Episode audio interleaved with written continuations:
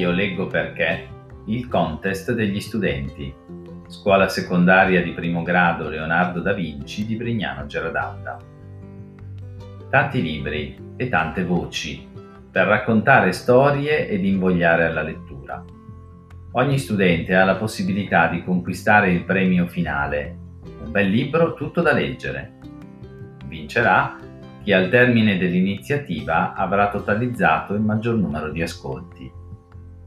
Allora, buon ascolto e buona lettura!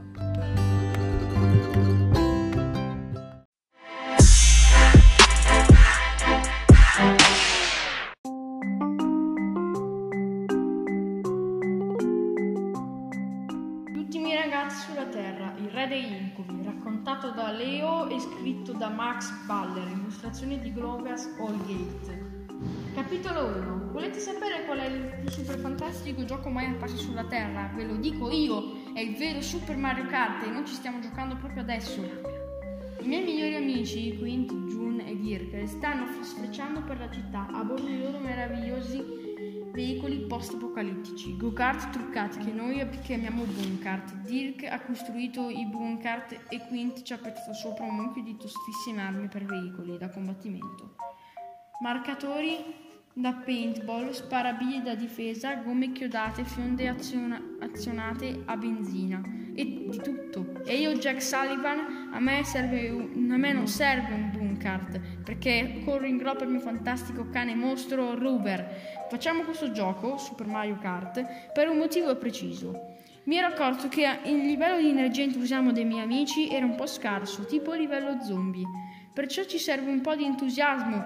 E che cosa ci serve più di entusiasmante per costruire un circuito per go-kart, mitico con salti, chiazze d'olio e una pista che gira intorno alla casa di quel vecchio inquietante di Aiken?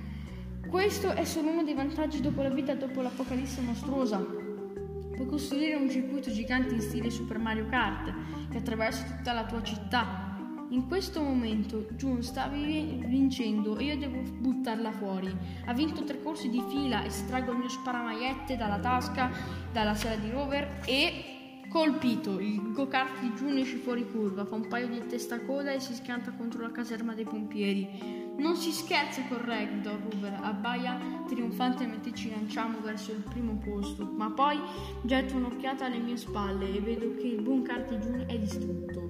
Eh no, l'idea è vincere, non mandare i tuoi amici KO. Io sono un esperto di amici perché i miei sono i migliori e sono sicuro che non gli piace andare al tappeto. Tiro le redini di Rover e lui si gira. Giù, tutto ok, inizio a gridare. Ma poi, sbam, la pallonata mi sbalza in sella. Cado sull'erba, cado sull'erba. Le balestre lanciapalloni a sorpresa sono micidiali. Il tuo problema, Jack, è che sei troppo gentile, mi sfotte June. Non hai spirito competitivo, guarda me, sta a lanciarsi fu- avanti quando succede una cosa tipo pura follia, e non dico pura follia tanto per dire, perché in pratica tutto quello che succede quando c'è l'apocalisse mostruosa rientra nella categoria pura follia e come minimo roba fuori di testa.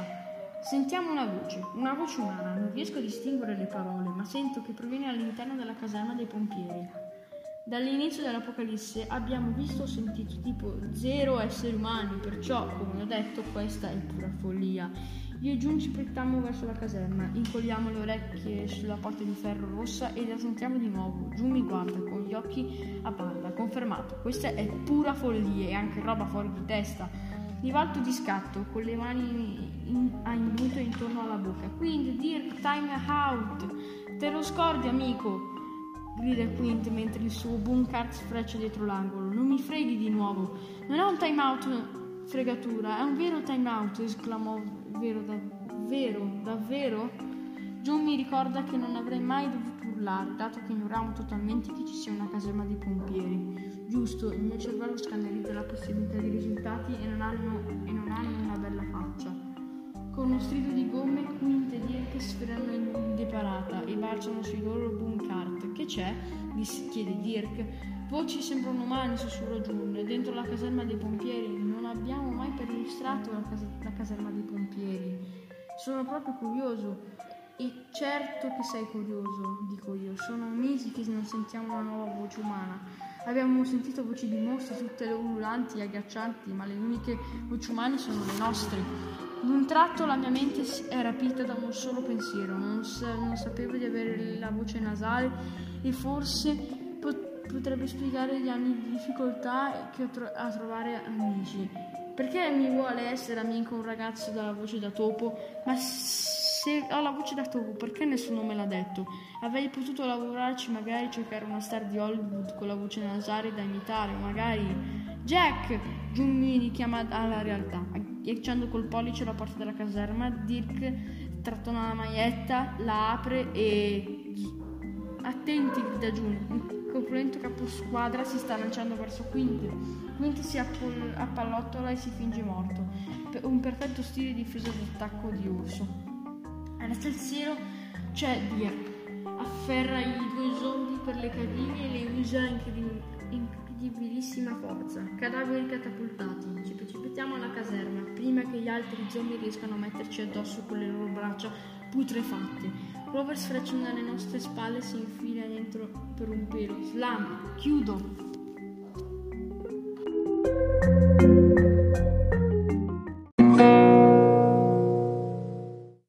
Oh, thank you.